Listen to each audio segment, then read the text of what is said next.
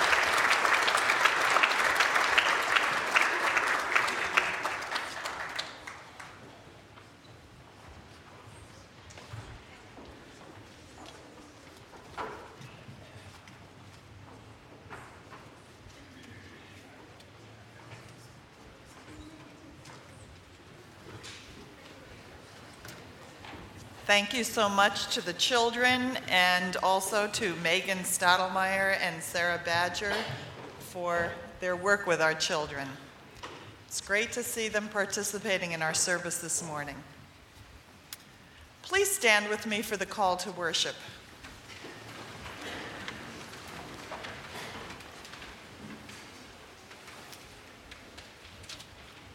Great is the Lord and greatly to be praised.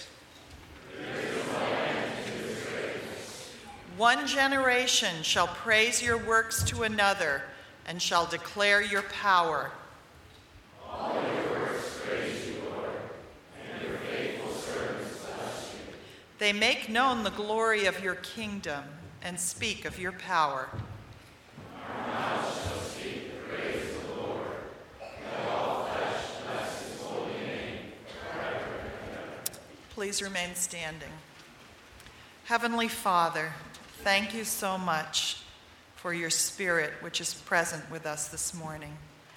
Thank you, Father, for loving us. Thank you most of all for sending Jesus to be with us and among us, to teach us, to set an example for us, and to die for our sins. I pray, Lord, that as we look at your word and worship you this morning, that you would teach us more and help us to respond more in the ways that you want us each to respond. And we thank you in your name. Amen.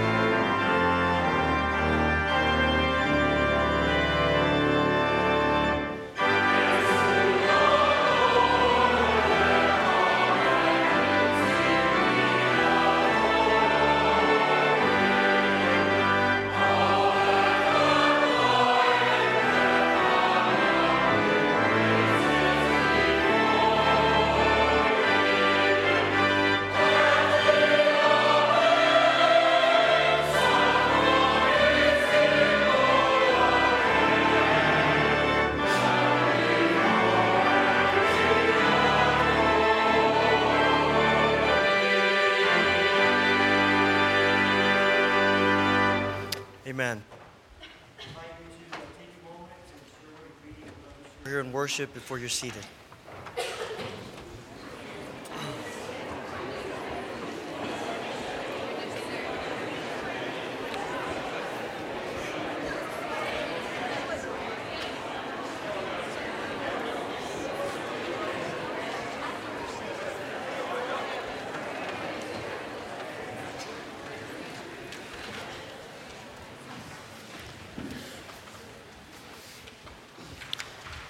We gather for worship today, there are many things happening in the life of the church.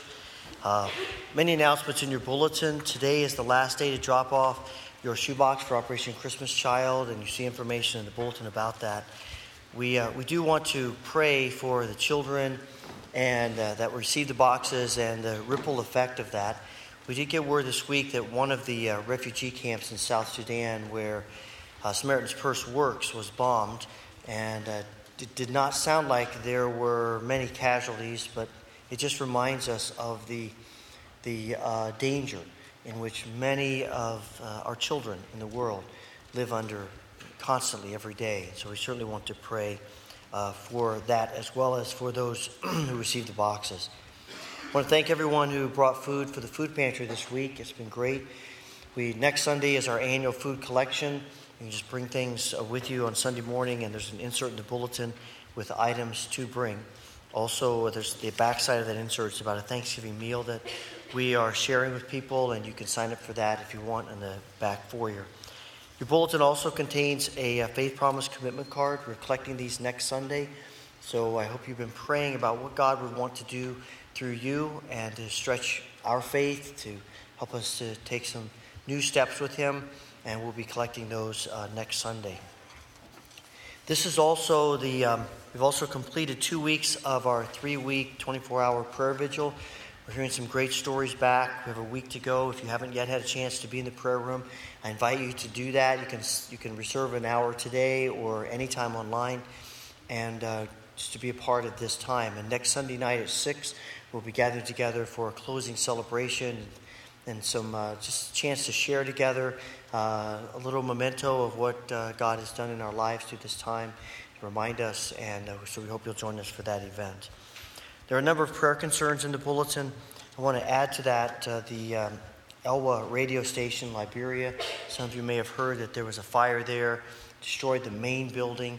Uh, fortunately, they had equipment in another building, so they continued to broadcast, and we're grateful for that but this will take uh, some time and obviously some money to rebuild, and yet our, nothing is too big for our God. And He can take this tragedy and turn it into something very positive, which is what we are praying for Him to do.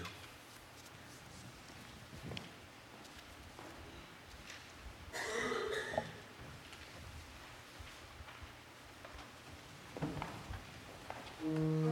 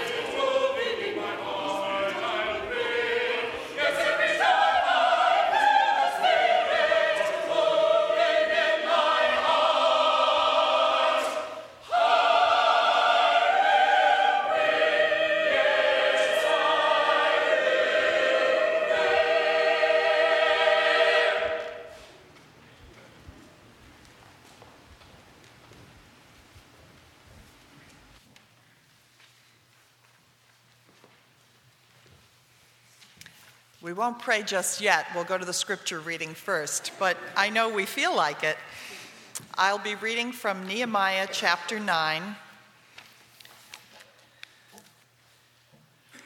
On the 24th day of the same month, the Israelites gathered together, fasting and wearing sackcloth and putting dust on their heads. Those of Israelite descent had separated themselves from all foreigners. They stood in their places and confessed their sins and the sins of their ancestors. They stood, read from the book of the law of the Lord their God for a quarter of the day, and spent another quarter in confession and in worshiping the Lord their God.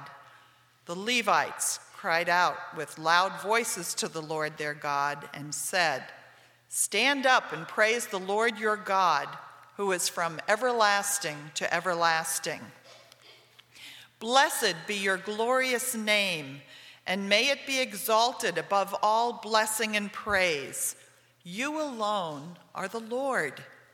You made the heavens, even the highest heavens, and all their starry host, the earth and all that is on it, the seas and all that is in them. You give life to everything, and the multitudes of heaven worship you. You are the Lord God who chose Abram and brought him out of Ur of the Chaldeans and named him Abraham. You found his heart faithful to you, and you made a covenant with him to give to his descendants the land of the Canaanites. You have kept your promise because you are righteous.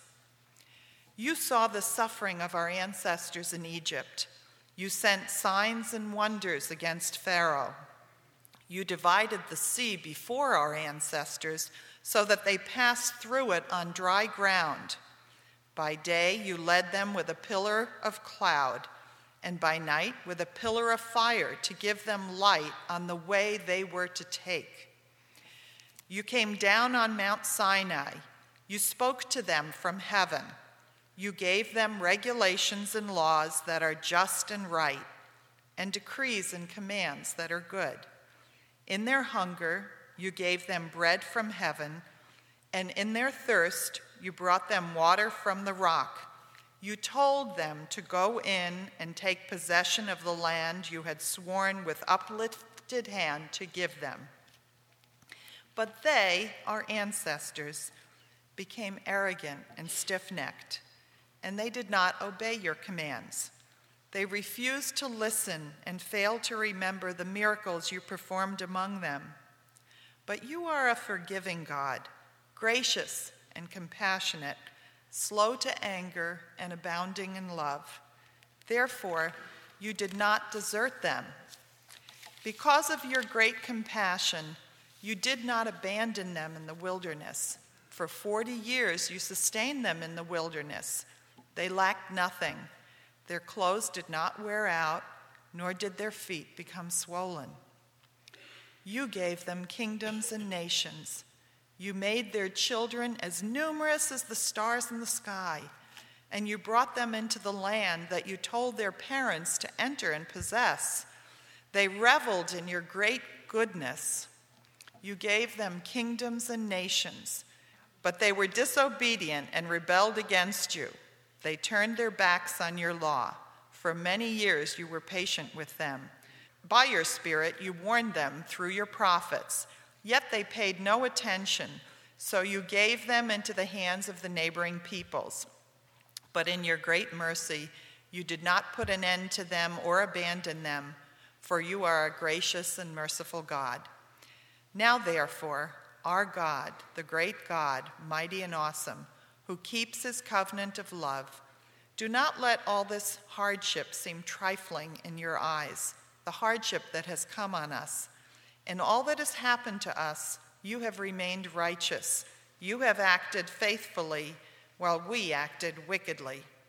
But see, we are slaves today, slaves in the land you gave our ancestors so they could eat its fruit and the other good things it produces. Because of our sins, its abundant harvest goes to the kings you have placed over us. They rule over our bodies and our cattle as they please. We are in great distress.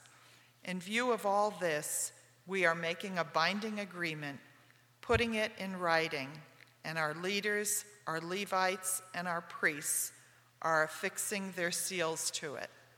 This is the word of the Lord. Um, The ushers will come forward and please stand as we sing together the Gloria Patri.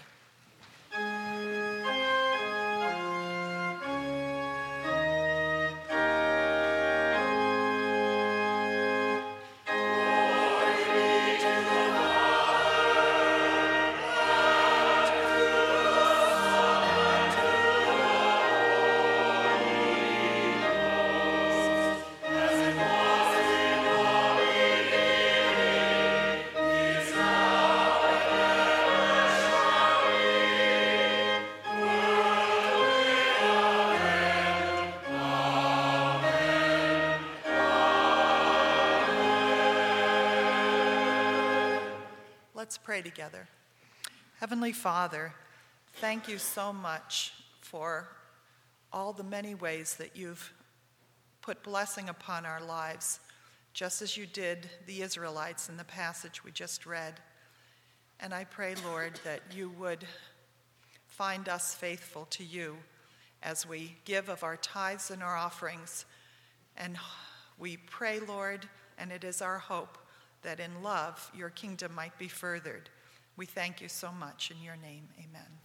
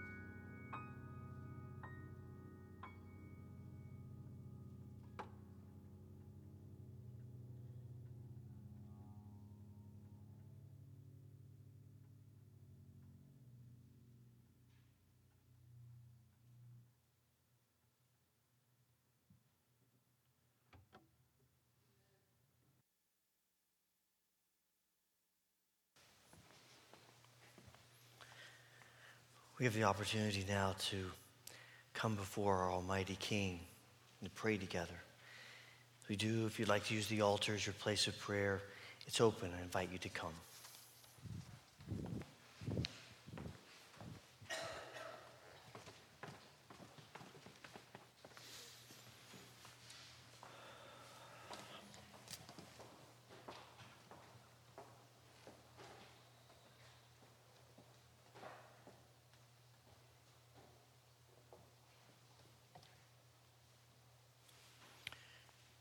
Heavenly Father, we come before you as the Almighty King.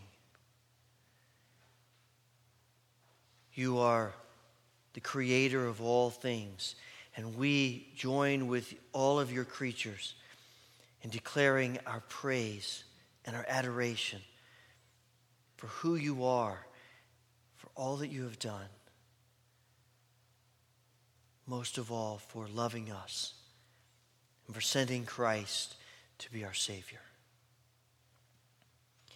Father, today we pray for our brothers and sisters who live under the threat of persecution. There's circumstances that they face that are so difficult for us to grasp. But we pray that you will give to them strength as they may grow weary under the burden of persecution. Relieve the pressure that is most intense. Give them encouragement when they feel abandoned and desolate, lonely despairing. We pray that you will protect the children, protect them from harm, from witnessing disturbing events, from the evil one's attempt to turn them from you. And Father, we pray that you will give to our brothers and sisters a spirit of forgiveness, and to those who persecute them, a spirit of repentance. Father, we thank you for everyone who has contributed to Operation Christmas Child. We know that you're the master of taking our small gifts and turning them into life changing opportunities, and we pray that this is what you will do. Work in the children who receive them, their families, their villages, their cities, their nations, the world. We pray that you will protect these children and the people who are in refugee camps, especially in the most dangerous places. Father, we have completed two weeks of our prayer vigil. We thank you for the things that have happened. As we move into the final week, we pray that you will do more than we could imagine. Use this week to inspire us to the deeper things of your Spirit. Through our prayers, transform us in this place and our towns, our world. Father, we come today with a lot of burdens on our hearts, and we pray today that you will bring healing and comfort and restoration and your grace to bear on every situation that burdens us. We offer our prayers because we know that you hear us and you answer in the way that is always best. We offer our prayers in the name of our Lord and Savior, Jesus Christ, the one who teaches us the model for prayer, which we now pray together. Our Father, who art in heaven, hallowed be thy name. Thy kingdom come, thy will be done, on earth as it is in heaven. Give us this day our daily bread, and forgive us our debts as we forgive our debtors. And lead us not into temptation but deliver us from evil. For thine is the kingdom and the power and the glory forever.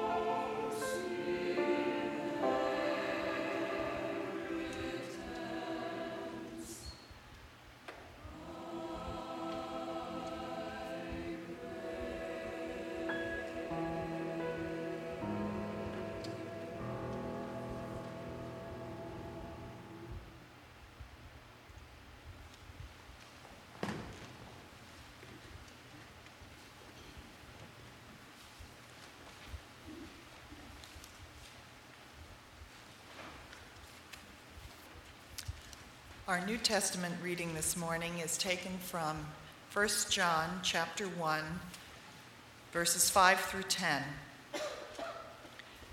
This is the message we have heard from him and declared to you. God is light. In him there is no darkness at all.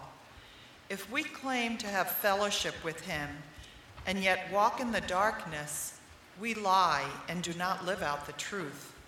But if we walk in the light as he is in the light, we have fellowship with one another, and the blood of Jesus, his son, purifies us from all sin. If we claim to be without sin, we deceive ourselves, and the truth is not in us. If we confess our sins, he is faithful and just and will forgive us our sins and purify us from all unrighteousness. If we claim we have not sinned, we make him out to be a liar, and his word is not in us. This is the word of the Lord.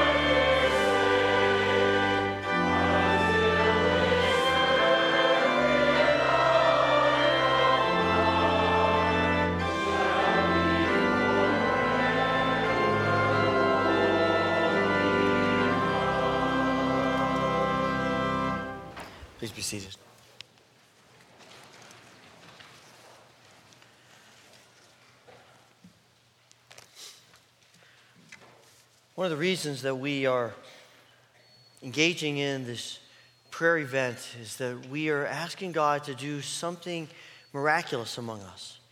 We're asking God to do something in us that is beyond us and even beyond what we can imagine that we might be able to accomplish in ourselves. In maybe a little bit older language, we're asking God to bring revival, we're asking God to bring renewal. We're asking God to, to put a new passion for Him and for others in our hearts. And this is the whole point of why we are spending this time praying together, because we want God to do something miraculous. But the moment you start talking about God doing these kinds of miraculous things, you wonder, how does that happen? Well, of course, it's all about what God does. it, it is not because we have manipulated God or because we have said just the right words in just the right way, and so now God is going to do something and he's sort of forced to do it. It is all about God choosing to come among his people. But at the same time, God makes it very clear that people are ready for God and people are not ready for God. And our role in what we want God to do in us as individuals and as a congregation and as a wider community of people is that we prepare ourselves for what God wants to do. So that we're ready to receive and to hear and, and to understand and to act. And one of the ways, I think one of the primary ways in which we prepare ourselves is through prayer. And one of the key elements of prayer that helps us prepare is confession. Now, in most evangelical churches, confession is not looked upon positively. I think there are a couple of reasons for that. One is because uh, at the time of the Reformation, uh, the confessional was looked at negatively, and some of the ways in which the, the confessions were handled. And so the reformers said, We don't want to have anything to do with that, so let's just get rid of the whole confession idea. And that has remained with us. The other thing is in the 19th century holiness movement, there were a lot of good things that came out of that an emphasis upon, upon being holy people, an emphasis upon God doing more for us than you know, we might otherwise see. But one of the negative things that arose out of the holiness movement was this idea of perfectionism. That we believed that, that we, we could be perfect people, and that there became this sense of if you're not perfect, then something is wrong with you. And if you create that kind of atmosphere, then who wants to come and say, hey, I have a problem? And so you put those things together, and in most evangelical churches, confession is not practiced very much. But when we read the scriptures, we see over and over again that confession is a part of God's people's existence. They confess to Him, they confess to one another. It is continually a part of what God's people do. And one of those places we see it clearly here is in Nehemiah chapter 9. Nehemiah 9 comes to us in the context of Israel having been in exile for many years because of their disobedience to God. And now some of them have come back and they're beginning to reestablish Jerusalem and they've worked on the temple and they've built the wall around the city. And in the eighth chapter, Nehemiah or Ezra gathers the people together and he begins reading from the book of the law. And when he gets done, the people say, Wow, we aren't doing what we're supposed to be doing. We're not doing what God commanded us to do through Moses. And, and they begin to confess their sins. It's interesting how the Word of God can get through to us. It's one of the reasons why reading the scriptures on a regular basis is so important because it reminds us of who we are and who God is and this huge gap between us. It reminds us of the commands that God has given to us and how we so fall short of those commands that we would we might be able to get out of feeling that way or seeing that if we don't read the scripture. I know people who don't read the scripture for that very reason. And so they read the scripture and it leads them to confession. Now, I'm intrigued about the fact that their confession is among themselves. If you look at verse 2 of chapter 9, it says, Those of Israelite descent had separated themselves from all foreigners, and they stood in their places and confessed their sins and their wickedness of their ancestors. Now, the foreigners are sent out of Israel because they are leading Israel into idolatry and away from God. And so God commands them, You need to get, get those people out from among you. Their influence is not helping you. But nevertheless, it intrigues me that he makes the point they get rid of all of them, and then Israel comes together and confesses their sins. And there is something in that that the confession of sins is primarily about the church confessing the sins of the church. And we have a tendency to come to God or talk among each other and to say how bad the rest of the world is, and not a whole lot about any role we might have to play in that. Now, I'm not saying that the problems of the world are, the, are all the fault of Christians, but there is, is there any sense that we haven't lived up to what God has commanded us to be and to do in this world that might make it different? Is there anything in us that needs to be confessed because we haven't been the light in the midst of the darkness that God called us to be? It's about us. And instead of saying, let's, let's lament all the things that the people outside the walls of the church do, I think we've got enough on our own hands to say, let's just confess the sins that we're struggling with. And then it changes us. And out of that, we, get, we become new light in the darkness. I suspect that some of our confession this way will be in the way we interact with the darkness, in the way we interact with the world, how we, our, our plan for trying to change the world, trying to be Christ in the world. Too often, we, we, instead of trusting God and His strategy, we look around and we see what works in the world and we embrace that strategy. You know, we talked a couple of weeks ago in, in Ephesians how Paul says, you know, the strategy of God's people is not the, the same strategy as the rest of the world. Our strategy is thing, things like love, peace, patience, gentleness, mercy, truth, humility, a willingness to die to self in order to live for Christ. But we become so enamored with the way the things of the world work that we totally lost that. And we forget that Paul tells us our struggle is not against flesh and blood. It's against principalities and rulers and authorities and the powers of this dark world and the evil forces, spiritual forces of evil in the heavenly realms. And then once you understand that, then you can put on the armor, which is love, peace, patience. I was reading a novel recently, and in the mind of one of the world leaders involved in the conflict that's at the center of the book, the author states it was war and in war, the truth was almost always the first casualty. And I think there's something about that in, in, in the way, in the reason why we don't confess, and the way we hand, live in the world. We're so enamored with, with doing the, the purposes of God and getting people to come to Christ that we forget it's about the processes of doing that as much as it is the results. And the strategy we use is not insignificant and it's not, it's not inconsequential. It is so significant.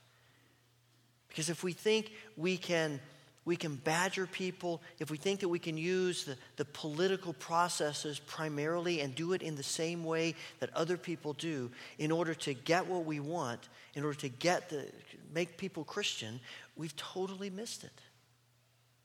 And we probably need to confess that. But here's the thing that I find about confession is that it is, it is effective when we do it individually, but it's also very effective when we do it corporately. And there is a place, an important place for corporate confession when we begin to see our sins as identifying with each other. We rise and fall together, and I'm not sure we all really buy into that. And we, in a little bit, we're going to, we're going to go through a time of, of corporate confession. And there will be things that, a litany that we're going to, to confess together. And I'm sure some of the things you're going to say, I, I don't do that. I haven't had a problem with that. And, and you're probably right. But we say them all anyway because this is about not just me or you, it's about us. And the identification that we have together being the church. It's interesting to me that the Israelites in the middle of this uh, litany of confession, they talk about their ancestors who became arrogant and stiff necked and did not obey God's commands. And they say, We are identifying ourselves with them. They did it, but it's us too. And there's something, something difficult about that kind of identity. We don't like to admit that maybe our people weren't quite what we wish they would be. I, I really don't have any idea, as you can well imagine, about all the, the things that are true or not true or did or didn't take place about what's going on at Penn State. It is, it's certainly something that we lament, the whole thing. But I, I am intrigued uh, about when you saw the pictures of the students who were turning over vans and rioting because the Board of Trustees had fired predominantly, I think, Coach Paterno, but also the president.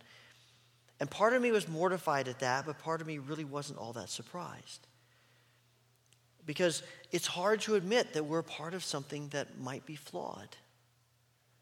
And whatever cover up took place is not that hard to understand because it's hard to admit our collective sins. And we, it's so important, so often for most of us, that our reputation is more important than the painful truth. We are wired to protect ourselves. It's what we do in our sinful human nature. But I'm also intrigued by the media's response to this. And on the one hand, I'm, I'm happy, certainly happy that they are bringing this, this heinous issue of, of how children can be treated to the attention of the world. But a part of me is thinking, so why now? Why haven't we been talking about this? Why haven't there been stories about this for a long time? Why have we ignored it for so long? And then the second thing I think about is watching and listening to people. And I've listened to people both on broadcast news networks as well as sports networks talking about this. And what I keep hearing over and over again is, well, if I were in their shoes, I wouldn't have done that. And they're probably right. They probably wouldn't have done that. But something in me is looking for, you know, that makes me stop and think about my own life. It makes me stop and ask myself, have I ever done anything that might have put people who are vulnerable in a difficult place? Have I ever tried to, to hide things that should have been brought to the light? It's hard to admit that we are sinful people. It's hard to identify with each other, but that's what we're called to do. And that's what we're called to be as the church. And confession is one of the ways in which we're able to do that. In which we're able to say, look, your sin is my sin, and my sin is your sin, because we are in this thing together. And we can do that. We can come and we can honestly and openly confess our sins because we are confessing to a God who loves us despite our sin. You'll notice that confession is tied to the love of God. And in this passage, the majority of this confession is really talking about how great God is and how wonderful God has been to them. And it's not a matter of trying to manipulate God into, into forgiving them, but, it, but the fact that they've created this context in the presence of God where they feel free to confess. And sometimes we're hesitant to confess our sins because the church has given us the impression that we're not really wanting to hear that. We don't, we don't really want to hear, and, and instead, the church gives the impression of being judgmental and critical and we ostracize people. And the church is not really known as a place where we can come and just freely acknowledge our sins. It's a place that unfortunately tends to cause us to hide our sin and deny our sin and to not confess our faults to each other. You ever had one of those moments when two things happen close together in time and so they, you saw a connection to them that you never would have seen if they would have happened maybe weeks or months apart? Rebecca Pippert tells of one of those times when she was up at uh, Harvard. And she went into a graduate level psychology class, and, and the students, a small group of students, they were in a circle, and she said they spent a lot of the time just telling each other about all the struggles they were having in life. This person they were angry at, that situation that, that they had done something wrong, just confessing all these things so freely to each other. Said, she said what was interesting, though, is that they, they were freely confessing, but nobody really had an answer about what to do about it. The next day, she went to a Christian Bible study group, and she said, in this group, nobody shared any problems at all. They talked a lot about God as the answer to problems. There was one thing where one, the closest thing came to a problem was one kid said, Well, I, I, I've got a friend who's having some kind of issue. We ought to pray for him. And so they had lots of answers, but nobody wanted to talk about problems.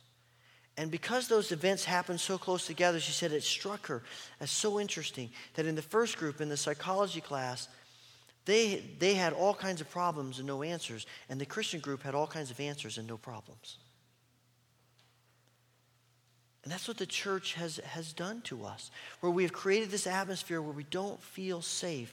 And we give that same perspective about God. We're not sure it's safe to confess our sins. But the only reason we need to, the only reason that we will ever be free from our sin is if we confess our sins. The Apostle John says if we confess our sins, God's faithful and just and will forgive us our sins. And we try to avoid telling people about the things we're struggling with and even telling God, but, it, but we need to remember two truths. One, God already knows everything about our sins. It's not as though confessing to Him, He will say, Whoa, I didn't know that. That one took me by surprise. And the second thing is that God loves us. And when we come to God and confess our sins, Psalmist says He removes our sins as far as the east is from the west. And I think one of our issues is that we, we feel like we're standing before a judge and, he, and he's laying down the sentence to us. When actually, when we come and confess our sins to God, we're actually coming into his living room and we're climbing up into the lap of our Father and we're saying, whispering in his ear, Hey, I really blew it. And we feel his warm embrace and we feel his sense of forgiveness. And yes, there probably will still be some consequences, but never out of a heart of retribution, but always out of a heart of reconciliation and helping us and giving us grace and strength to move forward more effectively. We confess because we confess to a God who loves us. And the desire that God has for his people is to create such a spirit of openness and love with each other that we can openly confess to each other. James 5:16 says, "Confess your sins to each other and pray for each other so that you may be healed, because the prayer of a righteous person is powerful and effective."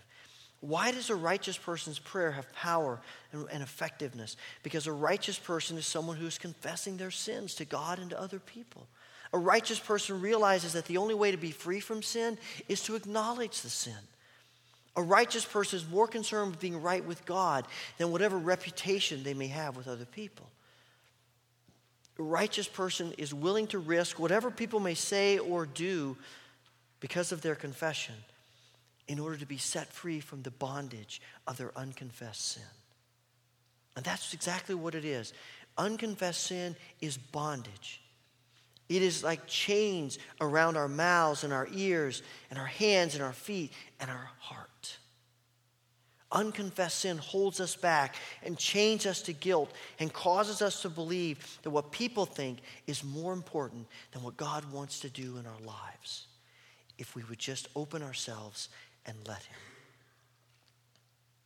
It is only in, when we confess our sins that we put ourselves in a position where we can receive the blessing of God and be set free from the sin that has chained us and is holding us. There was a great moving of the Holy Spirit at Asbury College in February of 1970.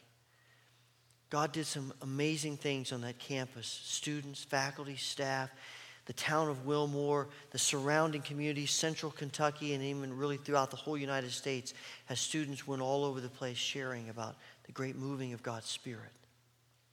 Dennis Kinlaw was the president of Asbury College at that time, and I've heard him talk about different stories about that, about that time and what an amazing week and, and on that it was.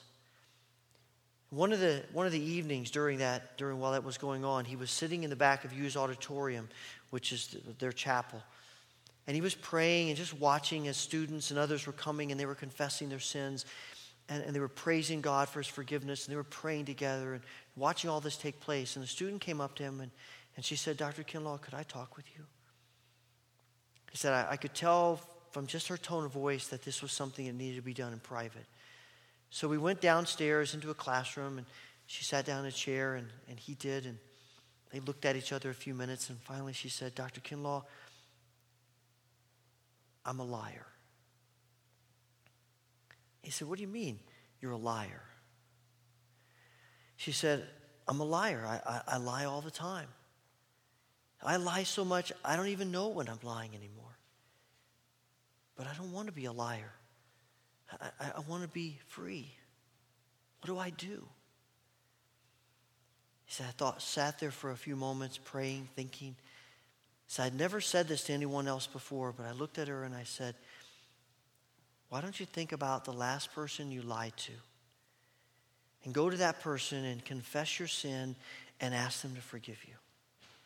She said, Oh, I don't think I could do that. That would kill me. He said, No, I'm pretty sure it would cure you. A couple of days later, as he was walking across campus, she came bouncing over to him, this glow on her face. She said, Dr. Kinlaw, I'm free. Said, I just talked to my 34th person. and I'm free. I'm free. That's not just about us as individuals. That's about us. When we are willing to confess our sin, God can set us free. And we can find a joy in Christ that we were certain we never would be able to find. This morning, we're going to, to pray some prayers of confession together. As I said a few moments ago, some of these things you may say, that's not me. I, I, I haven't dealt with that. That's okay. Pray it anyway as a sign of support to those who have struggled with it, and also just as a recognition that stuff comes to us. The, the, the words of the, of the litany are in two different colors. That's just simply to help you differentiate between the prayers. It, so we're going to pray all of the words on the screen. And as we do, I'm praying that God will, will do something in us as we confess and maybe one of these will particularly speak to you. Let that be an opportunity for God to take the weight off your shoulders and to set you and us free. Let us pray together.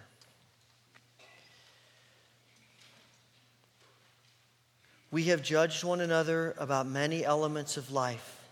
Father, forgive us. We have been stingy with grace toward each other. Father, forgive us. We have not created an atmosphere in which we feel free to come to the church to be supported. Father, forgive us. We have valued our Christian independence above our call to be connected to each other as the church. Father, forgive us. We have spoken to each other in disrespectful words in the name of academia and the pursuit of knowledge. Father, forgive us. We have put pressure on our children to measure up to unrealistic standards. Father, forgive us.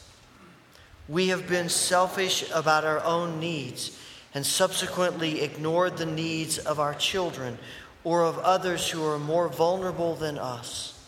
Father, forgive us. We have chosen rebellion against our parents and the church instead of surrendering ourselves to people who have God given authority over us. Father, forgive us. We have acted as though the ministries that are important to us are more important than the ministries that are important to others. Father, forgive us. We have not acted in a loving way toward people who do not live with the same ideals, priority, and God as we do. Father, forgive us. We have been more interested in knowing about God rather than surrendering ourselves to know God. Father, forgive us. We have ignored the gift of the church in deference to our personal desires and ideals. Father, forgive us. We have continually chosen selfishness over surrender. Father, forgive us. We have lived our lives ignoring the words of Christ that we are His beloved children. Father, forgive us. In the name of our Lord Jesus Christ, through the power of the Holy Spirit and out of the loving kindness of our Heavenly Father, you, we, are forgiven. Let us go forth to live in His grace. May God bless you this day and every day as you live in His mercy and His power and His forgiveness. Go in peace. Amen.